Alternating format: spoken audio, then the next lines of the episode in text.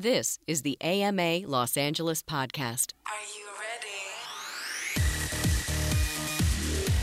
Welcome to the AMA Los Angeles podcast. I'm Joel Metzger. We are at the Digital Entertainment World Expo in Marina Del Rey, and I am here with David Goffman, an award winning entertainment producer. He's credited with over 800 hours of television programming. He's the owner of the Content Works Studio, which is a production house that is offering brands an alternative to the traditional ad agency model by developing branded content as entertainment across traditional digital and social platforms. Welcome, David. Thank you for having me. You just came from a panel called The Future of Television. Yes.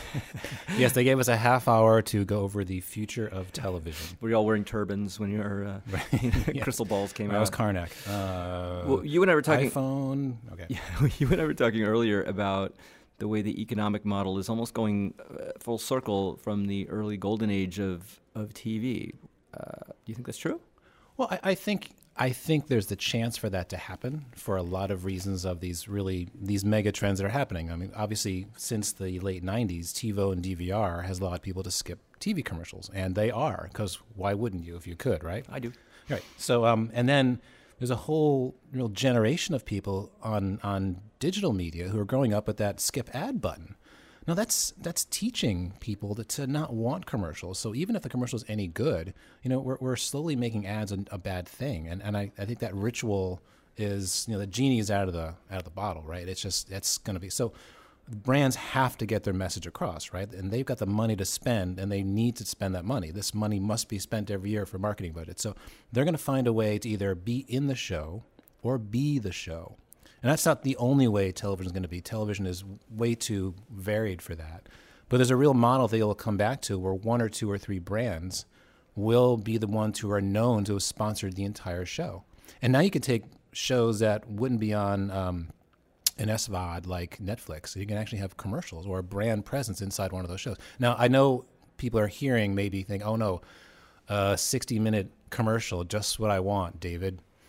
Genius. No, nobody wants that, and the brands know you don't want that. But there's there's a way to to bring in the brand in a innocuous way, like the Texaco Star Theater, or other ways of doing it like that, or just have shows that are just representative of the lifestyle of the brand.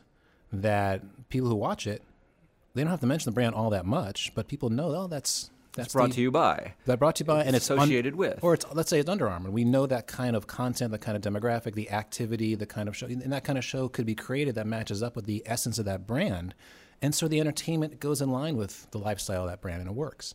It just has to be thought through. Right. You're not a fan of the uh, phrase branded content. Well, it's irony, isn't it? Because my company's the content works, but I, I also have another company called Brilliant Entertainment, and so I, I, there's two types of content which has to be made. There's this huge explosion of content, um, and I don't know who came up with the term called content. Content creators. We're called producers, okay, and that's we we produce you know shows or content. Content to me is the definition for me of content is something that defeats boredom. Okay. But there's also stuff I'm gonna call entertainment, which is has an emotional response. Now that is higher level storytelling, in my opinion. So there's a place for content, but not everything is content. Okay. The Super Bowl is not content. We just watched. That was an emotional roller coaster, no matter what team you're watching. Um, that's entertainment, and so I just think that's important to to not lose the word entertainment in this day and age. Some content is entertainment, though, right? Well, yeah, content entertainment is called entertainment. Okay. okay. Um, so, going back to the future, are we looking at a Hulu model versus a Netflix model, or is there some kind of golden mean in the between?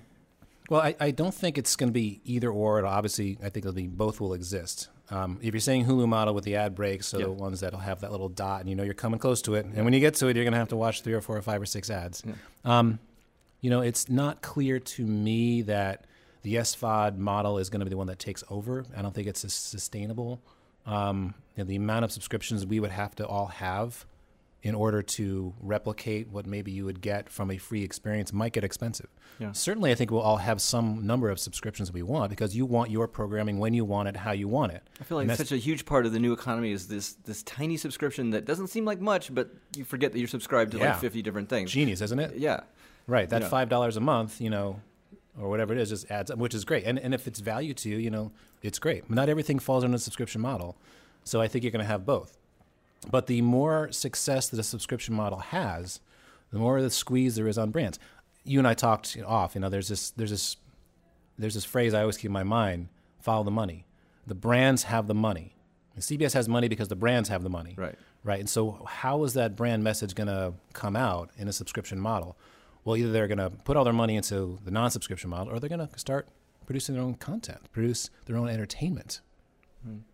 And where do you see Apple, Amazon, Facebook? Where, where do you see them coming into this? Well, it's interesting. Um, so far, the major tech players Google, Amazon, Apple, Facebook, and, and, and maybe Microsoft, but let's leave them out for a second, and maybe Netflix, the, these Silicon Valley behemoths in Seattle, um, they have a huge amount of money. So far, by measuring what Amazon has done, what Facebook has done, they have not really done anything different but, but play the typical Hollywood game, which is have a development team, hire some smart, creative people, and start buying pitches. And that's not any different. I, I really am surprised by that. I really thought Silicon Valley would come in with a new model. And what I mean by that is, you, we talked about the very beginning how more things change the way they stay the same. You know, for, for many years, the model was the studios made their own movies and showed them on their own theaters. They the owned- trains and the tracks. they they had the entire silo, right? And that speak and by doing that they put the creative people under contract. So he had this very very logical, rational, streamlined system, and it produced great stuff. Uh, that's that's well that went away with television and, and it was it, it was going away. Um, and Apple, I think, is the one to look at. Apple has so much money. They've just started to get into the original programming game. So far, they've played the game like everyone else has so far. But with the amount of money they have, I mean, we can go over any metric you want to think about. Their app revenue is larger than the entire worldwide movie box office. Their cash uh, amount in the bank can buy what's non-Disney in the world right now. They can buy Comcast, Well, plus anything Viacom- on Disney in the world? right, plus News Corp, plus Time Warner. They can buy that with the cash they have in their balance sheet if they want. It's a bad accounting tax transaction, but they could do it. So what are they going to do in Hollywood? So far, again, they've done a little bit and they've covered the the old Hollywood, the, the current Hollywood model. What would happen if Apple actually went in and decided to mimic the old studio model because they have so much money they actually could do it and actually put writers and directors and producers and below the line craftsmen and artisans on contract and then talent on contract and brought all in house and have to spend your time worrying about the next deal or the next pitch. Right. You actually produced for your screen. There's 1.3 billion active iOS screens. Um, what if they did that? You're actually turning the clock back to MGM and Paramount, the 30s and 40s and 20s. And part of the, part of that model is also having kind of a, a farm league and bringing up the actors Yes. and creating the stars through the Yes. vehicles that you buy. Those are called the B movies back then. Yeah, Right. Using the using the machinery you have to actually create a Clark Gable, create. Wouldn't that be amazing? Right. Bogart. Which uh, without having to sort of uh, suffer. I mean, artists should have, have their process, but they can actually have a an actual process where people can come up that way. But what, but the amazing thing about this is the model for this is not necessarily MGM or Paramount back in the day. The model for this is Pixar back in the '90s, and they actually were out Hollywooding Hollywood from their business model. Right. They had all those people working on films for years. They didn't come down to Hollywood to try to find a writer. They just they did it all in house. And and I'm I'm curious if Apple. I don't think Apple's going to do it because it's such a bold move to actually create a real so-called studio. Mm-hmm. But they could. They have the, Mm-hmm. have the distribution. They have the exhibition. They have the money to make the productions. That would be amazing. Wow, I'm blowing your mind. you're absolutely blowing my mind. See, that's why your podcast should have alcohol. Who's who's to say we don't? um, do you think that uh, audiences are more sophisticated uh, now than ever before? We were sort of talking about when I was a kid. You know, yeah, you kind in a way you kind of hated the commercial, but in a lot of times it was sort of like a uh, intermission. Yeah. Y- you know, and there would be this new, hopefully entertaining thing that kind of broke up the. Well, the ads were usually good. yeah. I mean, they, they usually were good. And then some of the ads you talked about, right? They, were- they were so good. And you know, the ads we talk about now are Super Bowl ads. But Yeah. back then there was like, oh, Paula Abdul did that really cool Diet Coke commercial. Remember that? Right, yeah. And Michael Jackson. And, and there was a bunch of really interesting stuff going on. But Yeah. I don't know. Um, do you think we're drowning in content? I think we're drowning in choice. If that's the same thing, I don't know. I kind of yeah, it is kind of the same thing. You know, um, Brandon Tartikoff you know, wrote his memoirs before he passed, way too young, the former um, chief of NBC. And he said that he he was still on, of course, the the non technology game when he was he was um, still running NBC, but he foresaw the future and he said, you know, what's going now is instead of me being the chief programmer, everybody's a programmer and everyone can decide with a superstore of shows and content what they want to watch when they want to want it. So you have created your own network every day of your life, and I don't have to. What he basically says, and I think that's wonderful in the sense that there's always going to be something to defeat boredom, but there's not necessarily something good to watch Yeah. because you have to find it. Yeah. Now, part of me thinks, and I always subscribe to something Mark Cuban says, which is if it's good, it'll find me. I mean, that's sort of his, and that's probably true. But man, sometimes it takes a while. Yeah. And sometimes you always feel like you're behind, right? It's just like this ever never ending cliff that you're I think that's part. I gotta say, I think that's part of the the binge culture. Is that Yeah. you know. Uh, I would tell my ex-wife, I was like, "It's not homework. We're not. We're not responsible for finishing these last five. You know, like, oh, we're getting behind. What behind? It's not. Who's measuring us? Yeah, it's it. it you you feel a responsibility somehow. So fr- it's a social thing, isn't it?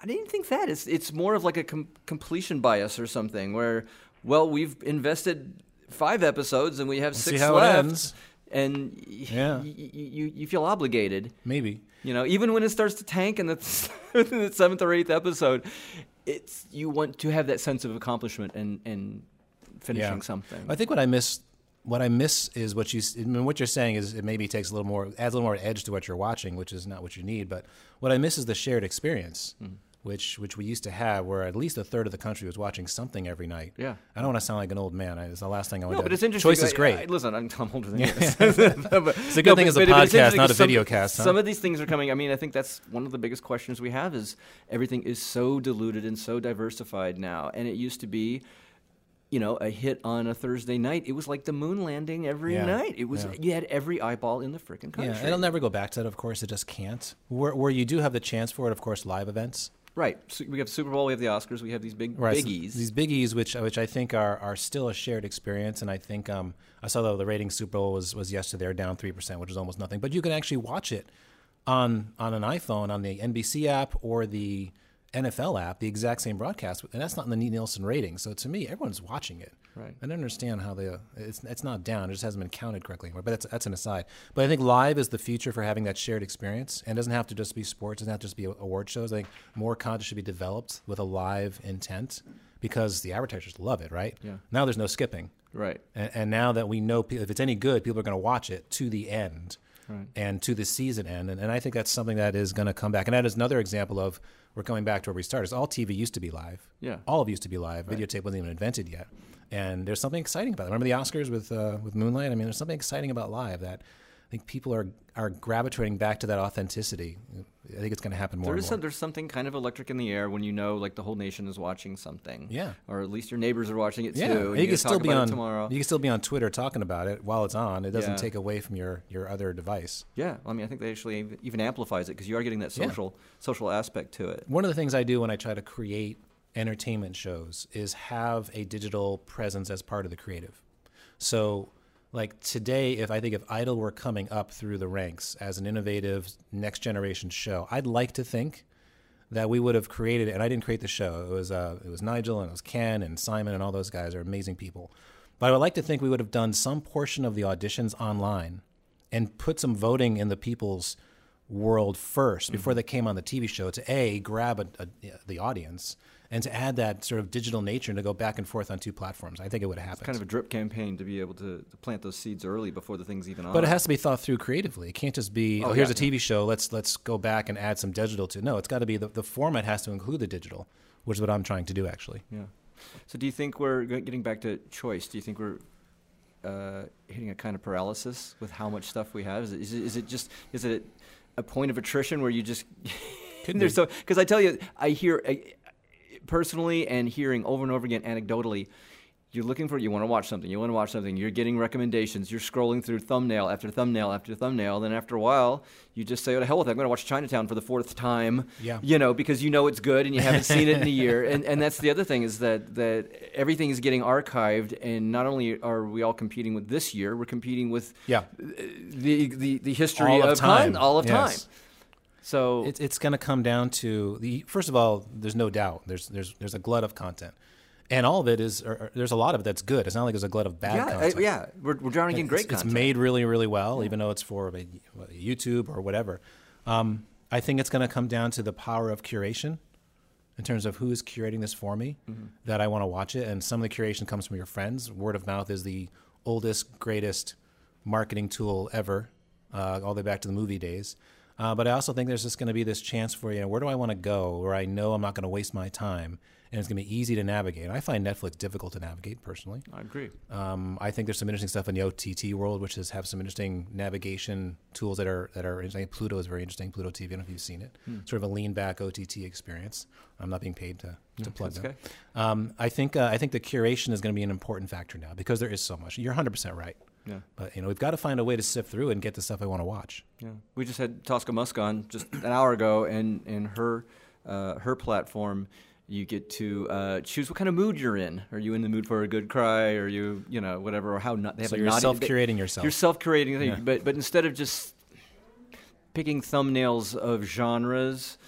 You're actually logging in like, well, how are you feeling right now? And Right. then it makes recommendations based on that. Well, she has programming uh, that that that backs that up in Right. terms of that. It's not like you know I feel like violence. Put on downhill skiing. Uh, okay. I'm mad as hell. Right, but that's I. I I have unshareable thoughts, and I I'd like to watch Taxi Driver. I've never met Tosca, but I- and I know she comes from a lineage of very smart entrepreneurs. Obviously, I think it's a smart way of doing it because I think, um, I think learning what you, having the machine learn what you want to watch, then giving it to you, just takes that that energy of choice away if it's done right. Yeah. The original Beats was done that way. right. It was really really cool. Let's talk about that. You mentioned that earlier. I remember it. It was uh, there was like a circle graph bubble kind of yeah, thing. Yeah, the original the original Dre Jimmy Iovine app, um, which which Apple bought. Uh, had, if you remember, the opening screen was what kind of music do you like, and it gives you all these choices of genres, and then, within each genre or the three or four that you picked, it asks you to, what kind, what your favorite groups. If you pick rock, is it the Who? Is it Zeppelin? Is it Eagles? Whatever. If it's country, and and you actually had these bubbles of when you're done with this process of three or four menus, and it seemed really fun. It wasn't work at all. You say, oh, that's there's my musical taste in a visual graph, and then not only would your music be there that you bought, you would also get suggestions from their playlist based on what you have. Now, I'm not sure if that was human curation or machine. I don't know. I, I think it was human because I think that was you think there was a human on the other side of that going? It could have been. Because it seems like a pretty simple if-then thing. If It, just, could be, if you yeah. Just, you have keywords. Maybe I'm hoping that it's a human. Yeah. Maybe I'm hoping that a human looked at my music and said, "Oh, you're this kind of guy," instead of a machine going, "You are a 16.67."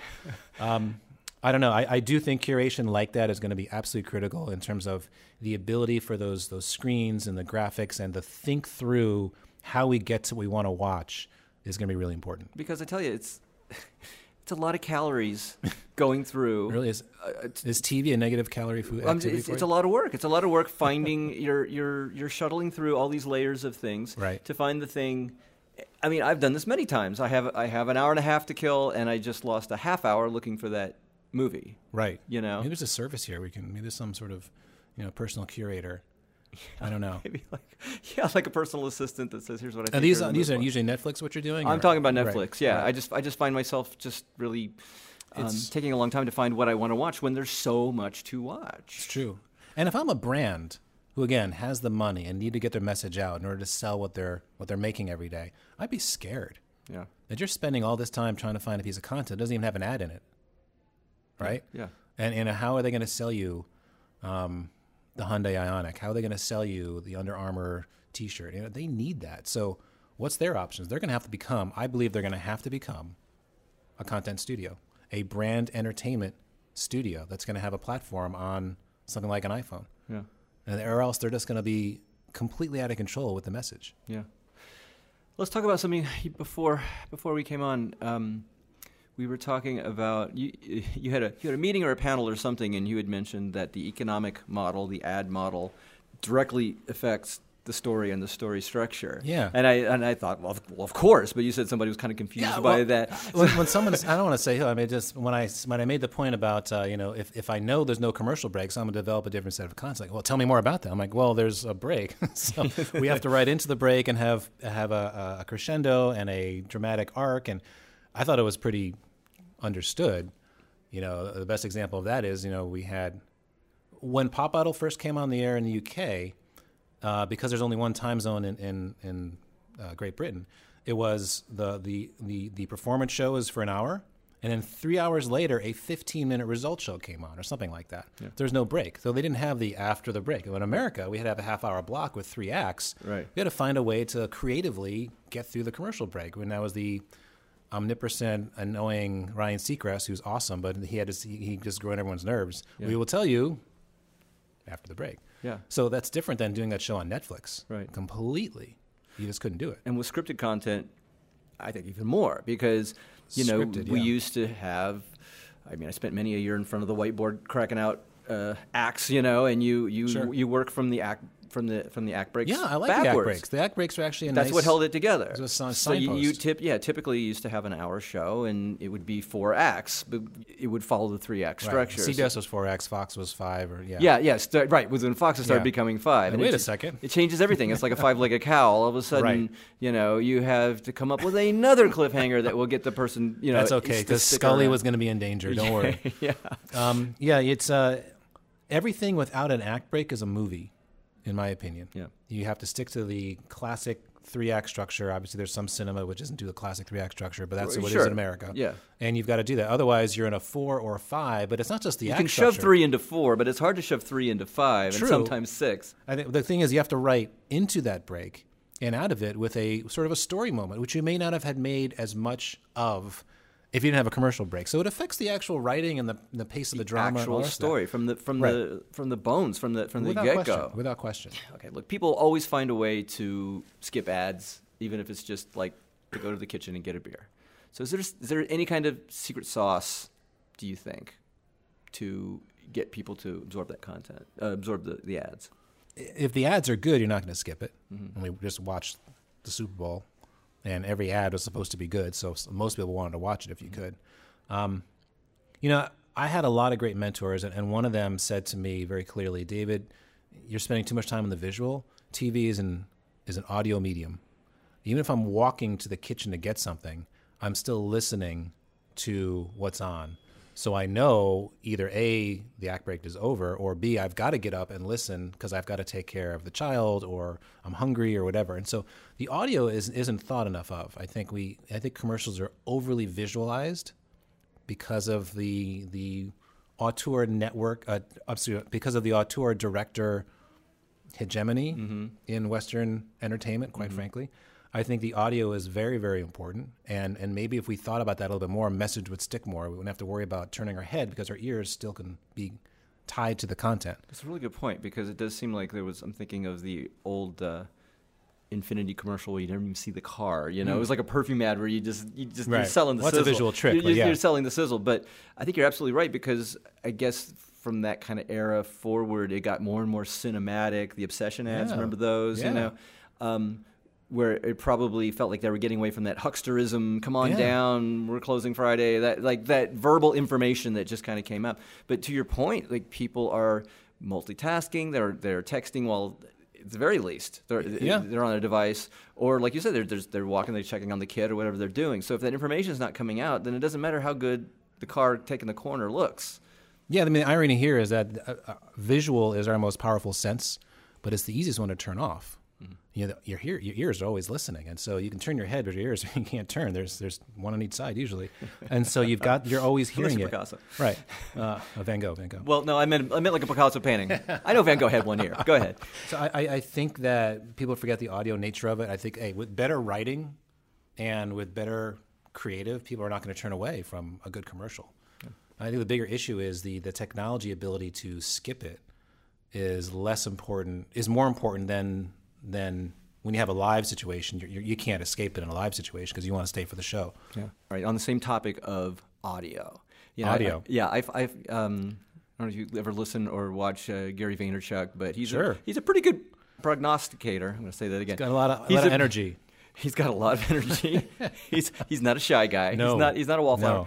No. Um, but he he think he's proven himself to be a pretty good prognosticator, and he is on fire about voice. Right. In two areas, pod, podcasts and in um, Alexa and, and voice command. You- Right. uh, Search by voice and everything. But Yeah. but his point with for podcasting was it saves you time because you can do other things. You can get you can get some kind of information or some kind of content or even entertainment while you're jogging or Right. ironing or, or whatever Right. it is Right, because so- ti- time is so valuable. So what's what's your take on the future well, of voice? Well, time has always been his lens, as, as just as you know. Uh, if you watch him, is a, the entrepreneurs that win will be the one who save people the most time. So he sees this through that lens of that, which makes sense. I don't have a commute. and I hate running with music, so for me, a podcast can be sometimes difficult because I I have to literally listen to it and stop what I'm doing. Um, but I, I get what he's saying, and I think um, I think it's become the new AM radio right? It's it's that thing we do when we're doing something else, but we're still getting it when we're doing something else. We're not we're not not paying attention to it. I think he's right about that. In terms of the, um, I don't know if you want to go into the Alexa, Sure. sort of that Yeah, stuff. you know. I think there's a huge opportunity there. Um, it's uncertain, given the situation we're in with technology companies and sort of the the um, bad PR they're getting right now, if they're going to have to pull back on some of the, let's say, Star Trek um, amazing things that they can do, right? Um, but I think if if it, if it goes out to what Bezos wants and, and what Google wants and whoever Apple has in mind, because they didn't really come out with a a Siri based device, it was more of an audio device, the HomePod. Um, I think there's a lot of lot there. I- I think there could be, but um, you know, it's it's the more things change, the more they stay the same. Let's not let's not kid ourselves. Alexa is there to sell stuff Yeah. in his warehouse, right? So, and Google's there to do searches. Uh, after that, how much different is life going to be? Right. I don't know. Yeah. Saving time, but you're kind of saving time searching and buying things. But you're doing something you already were going to do a different way with a keyboard. It's not like there's a diff- additional opportunity for, let's say, someone like me or a content creator to do more. It's just just taking your fingers out of the equation. right. Any takeaways from the? From the meeting, Yeah. Yeah, I, I was disappointed with Apple. Frankly, it was it was you know they have a keynote speaker who's um, uh, the head of Apple uh, retail, uh, and, and while she gave great stuff about Apple retail, I don't think that's what this conference is about. This conference is more about content and delivery and, and entertainment, and and you know there's nothing there. Apple didn't tell us anything that we didn't already know. If they should have done anything, they, there was Wall Street Journal had an article today about how there's more Apple Music subscribers now than Spotify for the first time ever, which I find interesting. Um, it's uh, I, I- I still believe in Hollywood right now, and maybe I'm just too Apple focused. I think they are the the biggest what if factor about everything that we are talking about. I mean, Apple has so much cash, and the and they say they're coming into Hollywood. They say they're going to play into the entertainment and the content game. What are they going to do? Are they just going to be a distribution mechanism? If they're going to be production and distribution, how are they going to do it differently? Because Apple's way of doing things is never usually the way everyone else does it. And so I think they're they're the one for me to watch the most.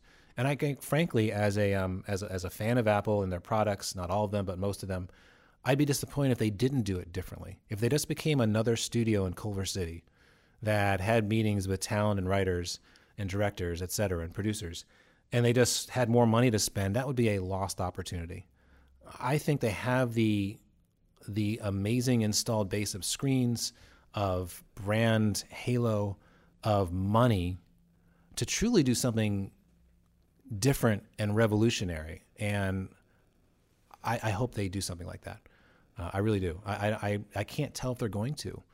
Um, yeah, you have any thoughts on that? I But mean, they, have, but they have the, the part. They have the elements in place. They have all the elements to, to make a proper studio, a real studio, not a financing entity, which most studios are, quite frankly. Right. They've got the money and the marketing and the distribution, but a proper creative studio that also has the money and the marketing and distribution. That's amazing. And that hasn't happened in 60, 70 years, Right. with the exception of Pixar, of one animated film every two or three years, but they, they nailed it. Right. Why not do that across the entire, you know, um, entertainment spectrum? It worked for many years. It built the system. It built the system, and the system was now the the corollary to that is if I'm right, which we won't know for years, but we'll start seeing signs of it in the next six to nine to twelve months. If I'm right, where does that leave brands? Right, hmm. because brands now just lost more eyeballs. There's only so much time in the day, and Apple is sucking them into non-advertising related content they are making conceivably at a high level because of the budgets they have with great talent because they can spend on that, et cetera, et cetera. So now brands have a, even a smaller little window, not little, a smaller window to get their word out. What are they going to do? I think the counter for that is brands are going to have to, again, make their own entertainment, have an app on the iPhone, which is Under Armour, which is General Motors, which is Nike, which is Red Bull, which is you know these these brands that actually can be entertainment and stand for entertainment have to do it, or they're going to lose. Uh, let's riff on user generation, user gen for a while. Yes. Um, I used to have let, the, me have the shutter up my spine. okay, got it. I used to have this theory of, uh, you know, when I was, uh, oh, for example, when I was into punk rock, you know, you had Uh-huh. the Southern California scene, and then for a while you had the, the, the Seattle New scene. York scene, Yeah, the like there was always this. Yeah, yeah. there was always like one city was kind of hot, and they somehow four or five bands would come out of that city and represent that scene, and there Right. was, you know, and they would put out records and they would put out this content. Um, do you think we'll ever see that with with movies and TV where it's sort of Oh, not interesting. centrally located in Hollywood for God's sakes because it's always it's this has always been the mecca and it's because everybody's here basically and everybody comes here to be in it. Yes. But do you you know do you see a future where every city has a certain uh, output depending on how many little geniuses grow up there? That's a that's a really interesting question. Um, I mean, certainly the music scene was was local and it became national, right? That that's how Yeah, it, one, how one- it it seems like every year one city would kind of rise to the top of awareness. I'm especially thinking of the Seattle scene, but Yeah, it was- you know we had a LA Chicago scene and, It was and, L.A. and the, the folk rock uh, with the '60s and '70s, Yeah. and it became it's very very true. and, and the punk rock in uh, in the early '80s, Southern California was you know well, you know, CBGB had. I mean, you're absolutely right. So the question is, will it happen in the world of sort of uh, visual entertainment? yeah, storytelling. when you're seeing a little bit of that in Atlanta, where Atlanta has become sort of a, an East Coast mecca of interesting content and storytelling. But the biggest issue is, I, I think Selznick said it back in the day. Selznick said there's two ways to make profitable movies a really cheap budget and a really expensive budget. Mm-hmm. Well, the expensive stuff's always going to be coming out of LA. That's where the money is. Right. I mean, that's why Silicon Valley is coming down here. So you're always going to have this gravitational pull, you know, that's going to be huge. It's always going to be the sun. But can can you be happy on, you know, one of the other planets producing you probably can at a certain budget level, but I don't think you're going too high. It's just a there's a ceiling on that. Yeah. Um, but I, I'd like, I'd love the idea of, like, of locally, locally fueled entertainment creation. I think that's really cool, and I think, I think, I think there is some in Georgia and Atlanta. I think that's definitely the case. Um, of course, New York is its own little thing with with sort of documentaries and news and and, and stuff like that. Yeah. But I can't think of another one. Yeah. Can you? No, not really. It just seems like That'd be cool. because the tools are so cheap now the cameras are cheap you can edit on your laptop you know and and even the skills you know the, the younger generation they just they, you, you, you can teach yourself how to edit it's just not a career track necessarily anymore so the the tools are in everyone's hands and the distribution is global distribution theoretically in everyone's hands so It's interesting, you're because Robert Rodriguez did that same thing coming Yeah. out of Texas, but then he found himself in Hollywood doing stuff in Hollywood and right. staying in Hollywood but they always had to come here because that's that was that's where the money is. yeah the big leagues and the marketing. Yeah. Um, The marketing and the distribution. So, but I just wonder if now that we're all connected, I wonder. will will it will it dilute to the, you know, could we get a, a, a city that becomes a sort of a you know, like maybe an Austin, Texas type place where Could it's be. just like music's coming out of there and because it happens with Nashville, it happens with Austin, and in the world of music, surely it could it could translate over into. Uh, It's interesting. Wouldn't need this hub, but I think I think you're right about um, I mean- the Selznick quote of like maybe there has to be a mecca, you know. If you want to break out beyond your oh look at my cool 90 minute independent film that I made, to repeat that three or four or five times, need money. Yeah. Okay, and um, that typically is a meeting in New York or L.A. Yeah. Um, unfortunately or fortunately, I mean that's that's where it is. Um, that's true for foreigners too. I mean, the Chinese are making a ton of deals here in Hollywood for movies that are meant for a Chinese audience, and you can even see it with some of these movies that are coming out. Matt Damon. Yeah. Um, so, I, I it's it's it's a really difficult thing to understand how it's going to be. But again, to follow the money, if I if I use that lens, it's not going to happen. I'm sorry to say. Yeah, I'm just curious about your take on it. Yeah. So you don't see it happening. I, I- wish I did. You know, it, it- we have this greatest experiment going on right now with self-funded content on YouTube. Yeah. With some really, really good stuff that's not being done anywhere near Hollywood. Some of it's being done on Jersey Island off the coast of Great Britain. You know, I've seen these things that are really interesting. I forgot the name of the guy, so I can't even plug them. Uh, a lot is being done in South Florida, but every time they want to make it to the next level, they need funding. Yeah. And so they typically come out here. Yeah. And YouTube set up their studio out here to, for free editing and shooting. And it just seems like there's this gravity that comes here. It shouldn't be because you're 100% right. The technology exists, it's affordable. But you know what? I think the yeah, the technology is affordable, but you know what? It seems what it comes down to is bodies in the room. You got to pay people to show up, and it takes a camera crew. And it, if you're going to hire, say, four actors, they're going to have to work for days and days and days Yeah. and days. Who's paying their rent? Yeah. I mean, in, in Atlanta, you've got, you know, one or two deep on some key places, probably more than that. But in Hollywood, it's endless. Yeah. You're deep on DPs, you're deep on producers, you're, deep you- on writers. Well, you just throw a rock all day. Exactly. You'll, And- you'll and bounce frankly- off a writer and hit a director. And there's this mystique that the best will come out here. And uh, I work with a lot of great filmmakers with content works. I have about 40 that I curate around the country. And there's great, you know, guy named Clay in, in Nashville is awesome. And Travis in Kansas City. Those guys are awesome. They're as good as people who are in Hollywood. In, in some ways, they're better because they have such a greater, because they're on their own, they've got a greater sense of the bigger picture. But by and large, some of those people get really, really good, and they really and they feel the need to come to Hollywood to really test who they are and to make it and to find more um, opportunity. And so it's it's it's not necessarily something that can't be stopped because they want to come to Hollywood. right, that's the thing. They want to come to Hollywood. almost like this need, thing. We, we need that pyramid. We need that ladder somehow. Yeah. Like if you're a gladiator, you can't play in the bush leagues. You got to go to Rome. Yeah. You got to go to the Coliseum. no or- one's saying I'm going to Atlanta. no, I'm coming to Hollywood. It's true. Uh, Um, yeah, but, but, uh, uh, you can Go ahead, You go ahead. No, you can say uh, the minor exception would be uh, actually you know Lucas and Coppola like like having their. I mean, they eschewed the whole Zoetrope? system. Yeah, Zoetrope. yeah, it failed. Well, also, but Lucas, but Lucas is still around. I mean, he, Lucas is still around, he- but the he- Zoetrope thing, He, yeah. he quit early. I mean, he's Yeah. like, I'm out of here. Yeah, they escaped Hollywood, went to San Francisco, um, and and did a you know bang up job. And, and but here's an example, which again leads to the money. They were producing one movie a year or two, and if one bombed, and what was the one that bombed after Apocalypse Now? One from the heart. One from the Heart. Yeah. You know, they don't have the capital to do it themselves for Yeah. number two, three, and four. They've got to come back to Hollywood and have the meetings. And they're not a true studio. and They're not a true scene. Right. They're they're a company that puts out. Right. They didn't have a distribution uh, that they could do themselves. They were beholden to whatever it was MGM or Universal, whatever. And so they had to eventually come to Hollywood to do all this stuff. So it's tough. It's it's a fixed cost business to be in theaters, and and it's a fixed cost business to have a rational, ongoing production company at a certain level. Yeah. And you've got to be in Hollywood to do it as efficiently as you can. Do you think theaters and that kind of theatrical distribution? Do you think it's just gonna go away? I hope think- not. I, I hope not. But I mean, it's in trouble, right? um, I, I don't follow. the box can't office is flat um, in the U.S. You know, it's growing worldwide, mostly a function of Asia. Um, it's a it's experience that has gotten, I think, old with the price of popcorn and the need to really make their money off the concessions, and it's really it's, sad. It's a it's a popcorn distribution system. Yes, You it's a pop- like- popcorn it's- delivery it's- system, yeah, yeah. It's, it's like nicotine and cigarettes. Right. It's like I, I heard this on the treatment many years ago. Yes. It's like uh, or not the treatment, um, the business.